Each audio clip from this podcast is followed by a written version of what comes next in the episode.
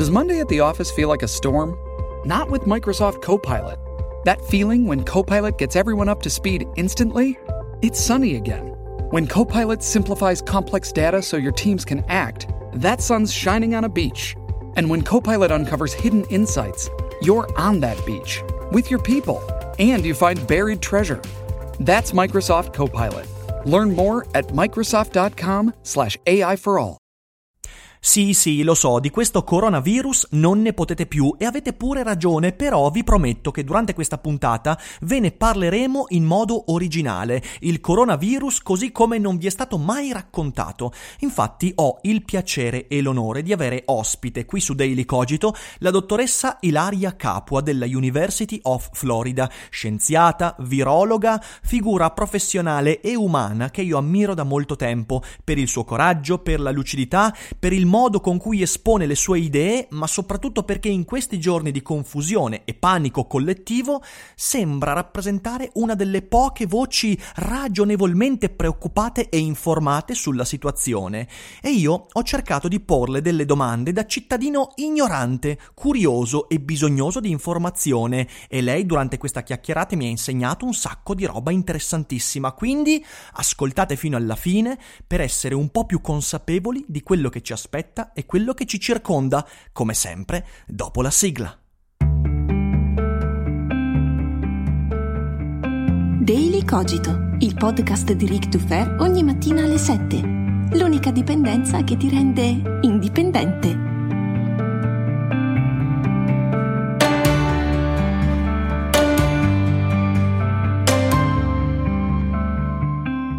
Ciao a tutti e bentornati anche quest'oggi qui su Daily Cogito. Io sono sempre Rick e quest'oggi non sono da solo perché, come anticipato, sono qui con la dottoressa Ilaria Capua, che saluto. Buongiorno dottoressa. Eccola qui, buongiorno a tutti, perché qui è giorno. Eh sì, è vero, è vero, è vero. Beh, questo esce alle 7 del mattino, quindi in realtà quando esce non sarà più giorno, ma adesso stiamo registrando nella mia serata del mercoledì e nel suo pomeriggio del mercoledì, quindi è un casino con i fusi orari. E, sa, però, in mezzo a questa confusione dei fusi orari, degli orari, in realtà c'è un'altra confusione, della confusione che si sta creando intorno a questa questione qua del coronavirus. Ora, io eh, trovo che ci sia una grande difficoltà a districarsi nel mare di informazioni e questo è uno degli effetti comunque della comunicazione che spesso sembra dire cose contraddittorie e approcciandomi da cittadino, umile cittadino, dottoressa, le dico che eh, stiamo facendo un gran casino e non sappiamo più dove guardare per capire chi ha ragione, chi ha la verità, chi sta dicendo eh, fregnacce, insomma, è un casino. E come mai c'è questo casino, dottoressa? Ma allora, eh, caro Rick, eh, tu sei giovane e, e le cose ti sembrano semplici, perché le cose non sono così semplici. E io devo dire che questa volta ehm, sono, credo, cioè mi sento molto fortunata a essere da questa parte, cioè a non essere dentro un camice e a non essere dentro un laboratorio eh, perché eh, adesso sono all'università, quindi faccio un altro lavoro e magari vedo che cosa fanno quelli dentro le organizzazioni, dentro l'OMS, dentro eh, gli ospedali cinesi, dentro gli ospedali italiani e, e, e, e voglio dire, essere dall'altra parte parlare di quello che fanno loro è tutta un'altra cosa, perché quando tu sei a gestire un'emergenza di questo tipo, ti garantisco che le cose sono molto, ma molto, ma molto complicate. E allora, questa, complicate- questa, complicatezza eh, sembra quasi non trasparire perché sembra che mh, mm, ci stiano dando risposte o quasi soluzioni. Alcuni dicono che è un disastro, altri che invece non c'è da preoccuparsi, alcuni dicono già che ci sono le risposte definitive. Quindi veramente c'è una corsa alle risposte che... Frena questo cavallo, frena questo cavallo. Freno. Vogliamo fare un viaggio indietro nel tempo, io e te? Dai, facciamoci questo viaggio Facciamo. Ti prendo mano e ti porto boing indietro, diciamo, facciamo metà, no, mh, mm, fine 2019. Allora, mm-hmm. Seconda metà del 2019, va bene? Tu quanti, okay. anni... quanti anni ho io? Quanti anni avevi nella seconda metà del 2019? Ah, beh, 32. Ecco, io 53. Allora, ti porto con me e ti porto eh, in mezzo a... Andiamo in Cina a farci un viaggio, io e te, e io, siccome sono una mattacchiona, ti porto in mezzo a una giungla eh, nella quale, diciamo, ci sono un sacco di animali, eh, ci sono anche delle specie di animali e di piante nuove che vengono fuori ogni anno e, sono, c'è un equilibrio no? dentro quella foresta, c'è un equilibrio mm-hmm. e a un certo punto eh, andiamo a vedere che cosa succede dentro questa foresta e vediamo che ci sono delle persone che con delle trappole prendono degli animali do coio coio, tra cui eh, dei pipistrelli, degli altri animali, dei, insomma, e li portano dentro un mercato perché questi animali li vogliono vendere perché li usano per cucinarli, alcuni altri, per esempio, ma adesso ora ti dico un'altra cosa incredibile, incredibile. Lo sai che cos'è il pangolino? No, questo mi manca. Ecco. Allora, il pangolino è un animale in via di estinzione, una specie di dinosauro, diciamo, è tutto coperto di squame, eh, però c'è un musetto carino, un animale carino eh, che è presente soprattutto in Africa. Eh, però la medicina tradizionale cinese eh, mh, consuma molte squame di pangolino.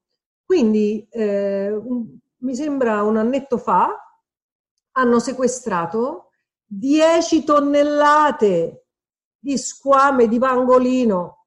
E che se ne fanno?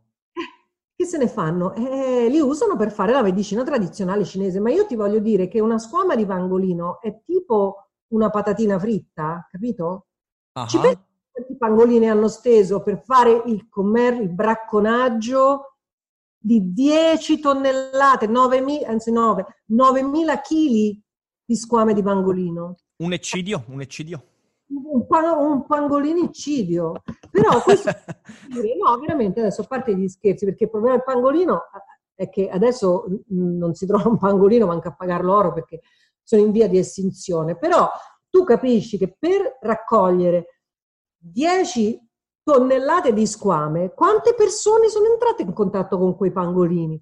I pangolini devono stare in mezzo alla foresta, non devono mica essere spellati dalle persone e le squame essiccate. Quindi noi, questo del pangolino era diciamo il collegamento fra il bracconaggio e la medicina tradizionale cinese, che è un altro dei problemi a cui scommetto che tu non avevi pensato. No, sinceramente non ne conosco i risvolti, no.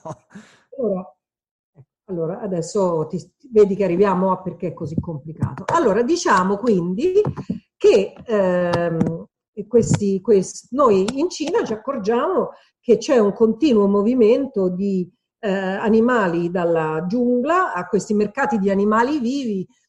Eh, veramente c'è di tutto e, sono anche condizioni igieniche un po', un po così, un po' così così e le, e le, persone vanno e si comprano gli animali, se li portano a casa e poi li, li macellano, ovviamente senza guanti, senza nessuna protezione, perché la Cina è un paese che è anche molto povero, che ha delle, diciamo così, regole igieniche, cioè, per esempio in tanti posti si sputa ancora, no? Quindi certo. il mondo, ecco.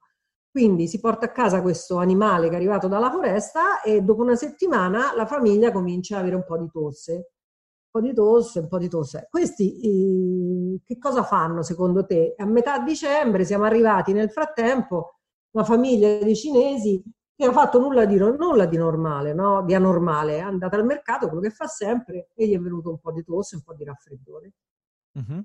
Quindi tu cosa, cosa faresti? con un po' di tosse e raffreddore, eh, beh, oddio, se non c'è.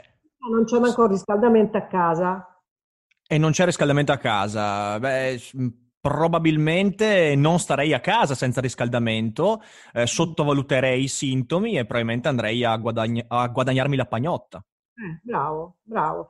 E quindi vai in giro, no? E a un certo punto però decidi di andare da un medico. Va bene, ipotizziamo che tu abbia i soldi per andare da un medico e che tu, eh, perché poi c'è tutto, ripeto, e qui si riaggancia alla medicina tradizionale cinesi, i cinesi si curano secondo, cioè una buona parte dei cinesi si, cu- si cura secondo loro, eh, la loro medicina tradizionale cinese, che prevede, tra le altre cose, oltre alle squadre di pangolino, tutta una serie di altre, diciamo, ritrovati che, che hanno un loro significato eh, nella loro cultura e che però è ben diversa dalla nostra. Allora, diciamo, ipotizziamo pure che il nostro osservato è abbastanza ricco da poter andare da un medico, perché in Cina non c'è il servizio sanitario nazionale come c'è in Italia, lo sapevi?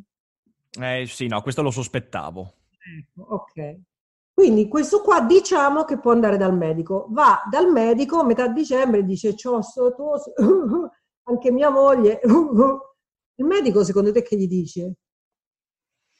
Ah, prendi un po' di propoli? Eh, bravo, prendi un po' di propoli, va a casa che c'hai l'influenza, no?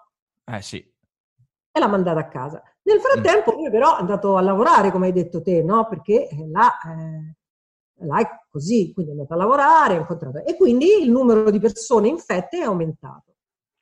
Allora, diciamo, passa, ipotizziamo un paio di settimane, siamo arrivati alla, alla fine di dicembre e c'è un, una grossa concentrazione di persone, tutte nello stesso posto, che hanno l'influenza? Mm? Sì. Ah, allora vanno dal medico e il medico che fa? E dice: Ma voi avete l'influenza? Poi ne vede un po' tanti, magari il giorno dopo dice: Aspetta, però qua forse c'è qualcosa che non va. E quindi cosa fa? Comincia a testare e trova tutto negativo perché il coronavirus stava dentro il pipistrello. Quindi non c'era manco un test diagnostico uno. Hai capito? Ho capito, ho capito, ma una domanda qui, una domanda. Eh, da quanto ho letto io, questo coronavirus, cioè di coronavirus ce ne sono vari tipi se non sbaglio, eh, il fatto che provenga da un pipistrello non, non, ha permesso, per esempio, di avere comunque dei test parzialmente positivi o comunque degli indizi a riguardo? No, certo, ma infatti per questo bisogna condividere i dati genetici, anzi dopo alla fine mi devi ricordarmi questo, perché io di questo voglio parlare, sì. questa è una, grande, è una grande vittoria della sanità pubblica italiana. Quindi certo, però, allora, facciamo un esempio, diciamo che il 99% delle, delle malattie respiratorie che girano l'inverno in Cina sono influenza A, influenza B e influenza C, inventiamo, va bene, stiamo inventando. Sì. Allora, eh, ti arrivano tutti questi con questa forma respiratoria, tu prima cerchi l'influenza A negativo, influenza B negativo, influenza C negativo. Porca miseria. Aspetta che vada a guardare. Vai a guardare, metti dei panel che, che sono in grado di, diciamo, svelare più patogeni, ovviamente ci sono i meccanismi per, eh, e ti viene fuori però un coronavirus. Aspetta, coronavirus però fanno venire il raffreddore anche, giusto? Mm-hmm. Quindi aspetta, ma il coronavirus, che coronavirus è? Aspetta, adesso dobbiamo andare a vedere le sequenze se è uguale a quello, se è uguale a quello.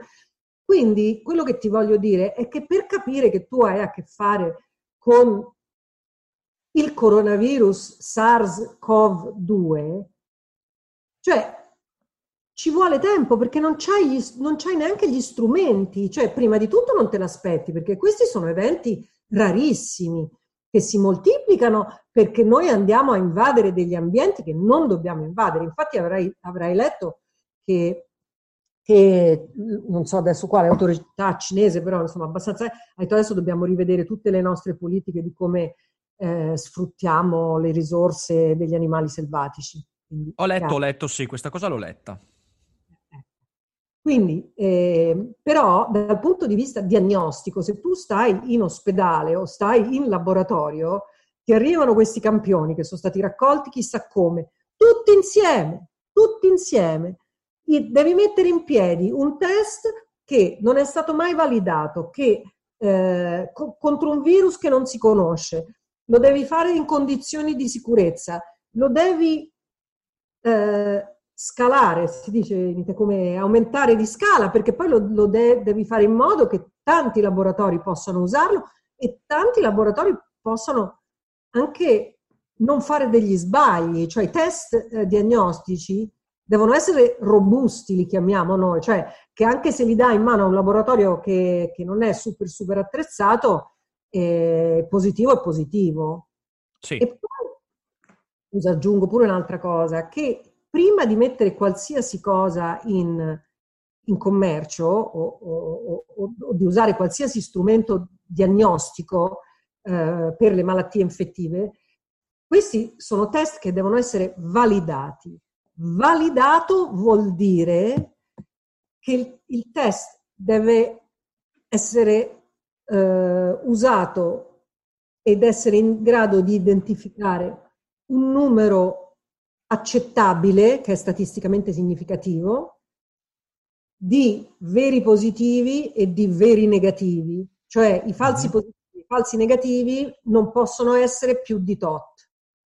Mi stai capendo? Perché altrimenti il test sì, eh, perde di validità. Esatto. I test che stanno facendo adesso li stanno validando in campo, cioè non c'è stata la fase di validazione. Eh, quindi questo complica enormemente le cose, immagino. No, non c'è stato tempo. Cioè non è che non c'è stata per cattiveria, ma non c'è stato perché si è dovuta gestire una emergenza.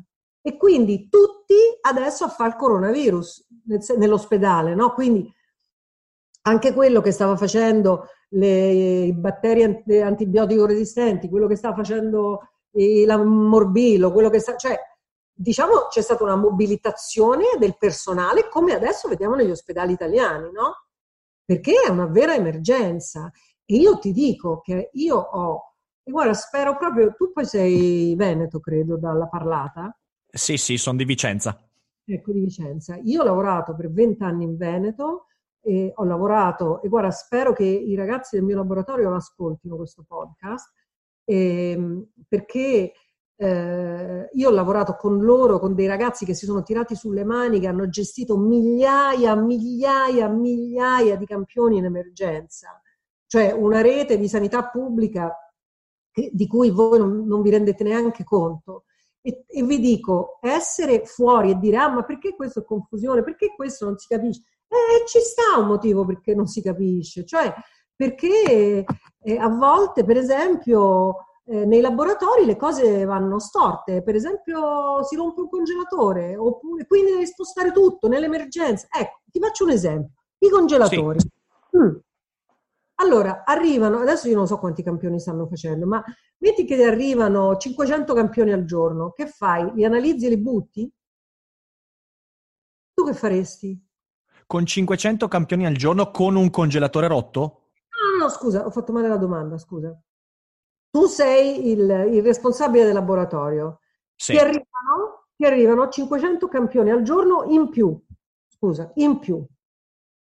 Ok tu fai l'esame e, e, poi cosa fai? I campioni cosa ci fai? Li butti?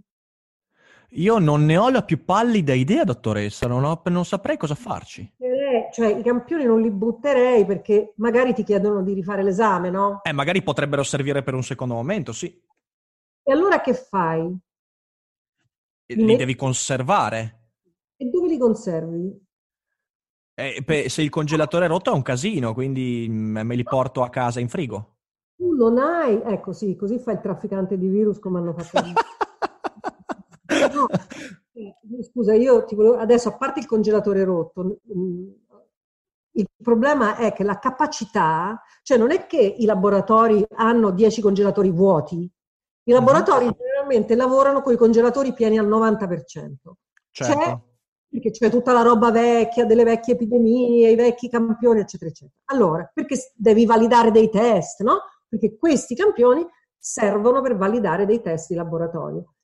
Allora, prova tu a comprare un congelatore in 24 ore in qualsiasi ente pubblico italiano.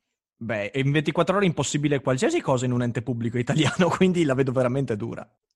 Che ci sono dei problemi. Scusa, a Wuhan hanno fatto quanti, 200.000 test.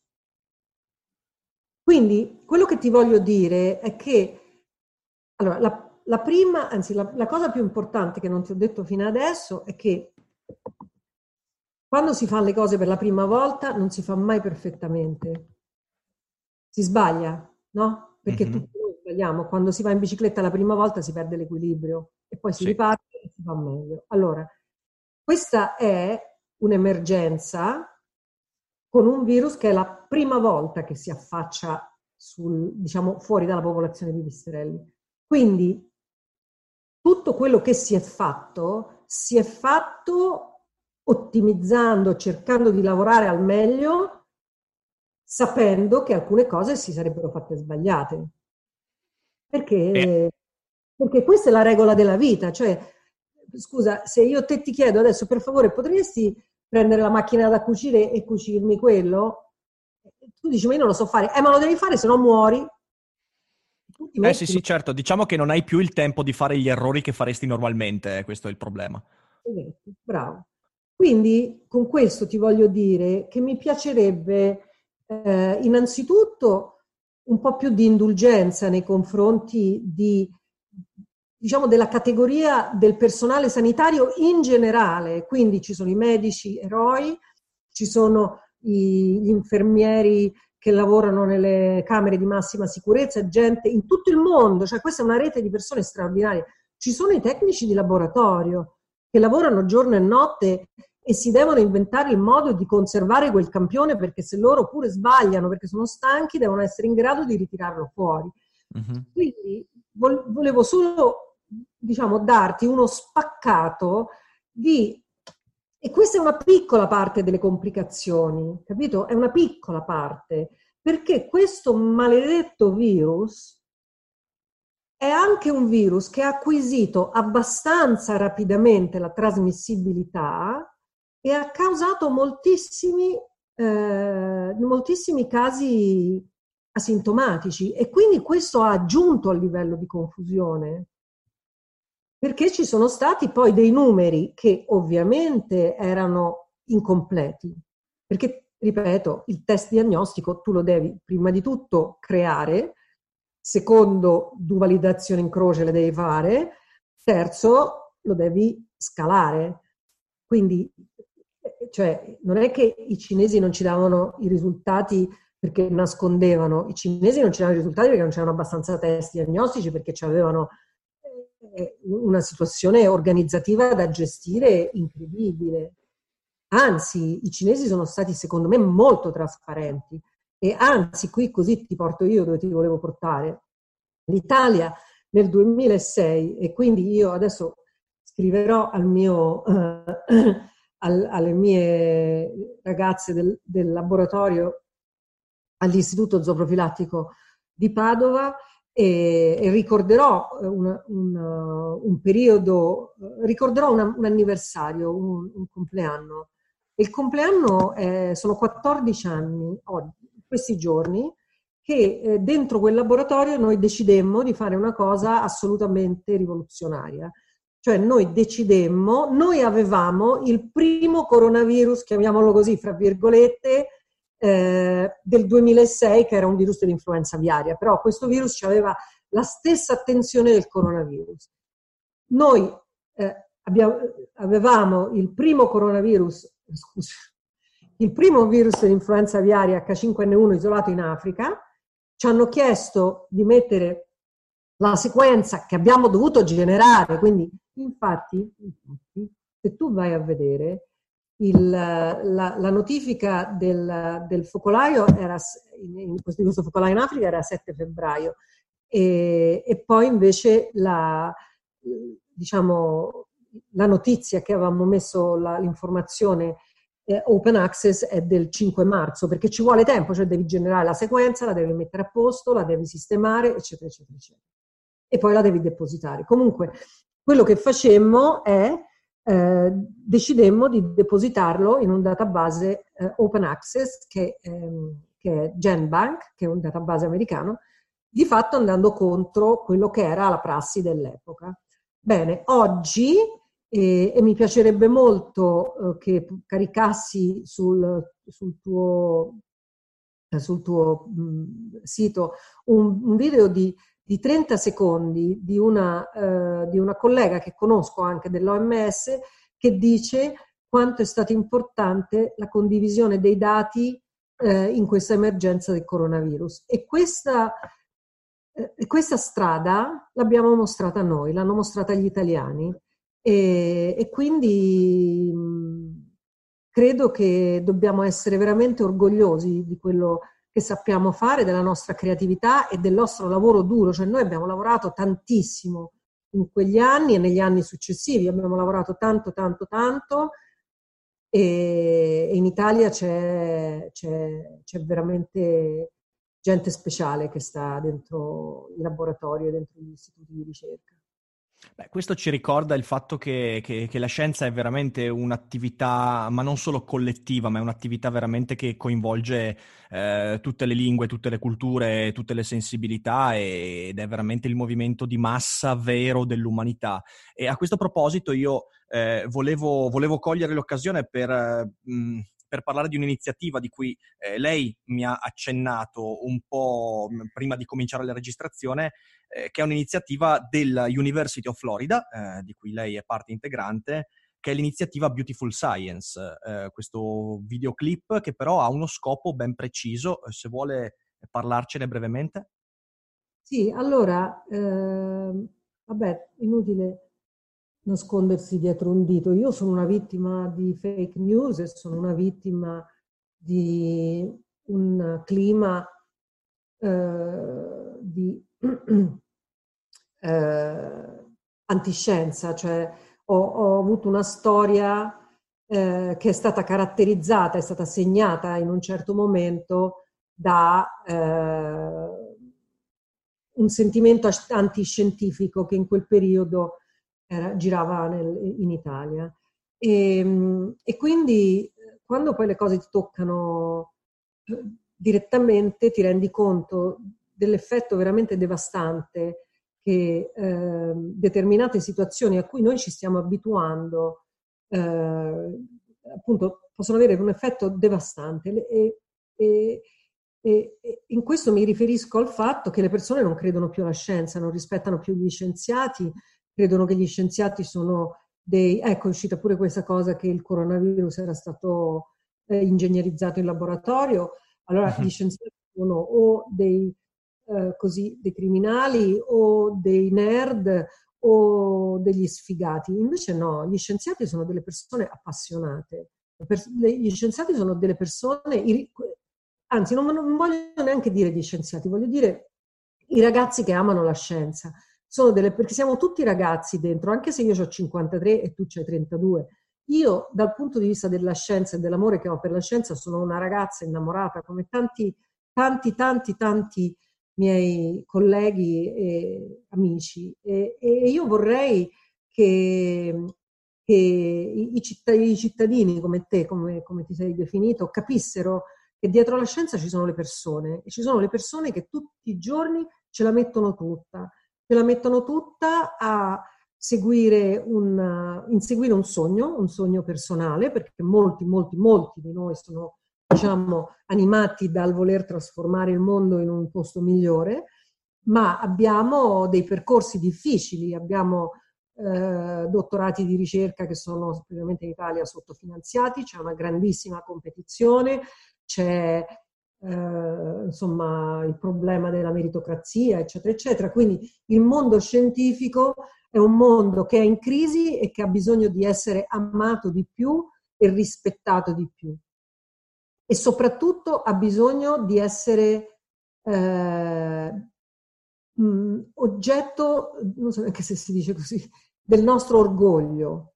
Cioè noi dobbiamo essere orgogliosi dei nostri ricercatori. Certo. E allora abbiamo chiesto ad Andrea Bocelli e a Giorgia di darci i diritti di una canzone molto, eh, diciamo, molto famosa eh, quando io ero giovane come te, eh, che si chiama Vivo per lei, ma sono certa che anche i, i tuoi coetanei e la generazione Z, Z che vi viene dietro forse l'avranno ascoltata a casa, nella quale vogliamo eh, vogliamo raccontare la bellezza della scienza e vogliamo raccontare che molti di noi vivono per lei, vivono di ispirazione mh, giornaliera, vivono di grandissimi sforzi, di determinazione, di impegno, ma anche di grandissima passione. E la scienza eh, è beautiful. Per questo l'abbiamo chiamato Beautiful Science. Ah,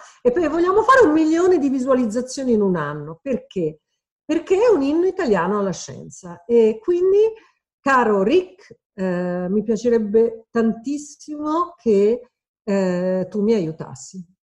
Ma ben volentieri, perché io, insomma, credo che credo, io ho seguito la sua vicenda eh, fin dall'inizio, e fin dall'inizio di quando, diciamo così, è, è, salita alla ribalta dei notiziari per quel fatto, insomma, che ha citato questa, questo clima di antiscienza. Io mi sono subito appassionato alla sua vicenda perché ho, ho capito ho capito che in realtà tutta quella cosa derivava da una grande ignoranza, ma soprattutto una grande paura e credo che darò una mano a diffondere questo videoclip che poi tutti voi trovate in descrizione sotto al podcast e troverete anche alla fine un piccolo brano di questo, un piccolo, un piccolo pezzo di questo bellissimo brano. Eh, dicevo, eh, da questa chiacchierata io traggo fondamentalmente due insegnamenti, di nuovo da cittadino. Il primo è che eh, proprio in virtù della difficoltà enorme che queste sfide ci propongono, eh, bisogna essere prudenti bisogna essere prudenti perché dobbiamo renderci conto da cittadini eh, di non saperne praticamente nulla e se addirittura uno scienziato che vive tutta la sua esistenza intorno a queste questioni dice queste sono questioni complesse, beh, a maggior ragione noi che ascoltiamo, noi che siamo in relazione eh, soltanto lateralmente con questi problemi dobbiamo essere prudenti. Quindi, prima di tutto, un invito alla prudenza, che ovviamente porta con sé un invito anche all'informazione. E in secondo luogo, mi verrebbe da dire, ovviamente legato al messaggio di Beautiful Science, è che bisogna avere fiducia di coloro che ne sanno di più, coloro che dedicano tutta l'esistenza a questo tipo di problema e che il coronavirus eh, sarà sconfitto soltanto da questa fiducia e questa prudenza. Grazie, è vero. E, e, e voglio aggiungere una, una, frase in chiusura. Se vince la scienza, vinciamo tutti, anche quelli che non credono nella scienza. E, e io mi sento di, di, di, mi sento di, essere bandiera di questo, eh, appunto perché so i danni che l'antiscienza può fare alle persone, alle professioni e alle istituzioni, che è una cosa che assolutamente noi non ci possiamo permettere. E aggiungo alle vite, alle vite, perché anche chi non crede nella scienza oggi beneficia dei grandi progressi della scienza. Di questo anche con Michele Bodrini abbiamo parlato tante volte.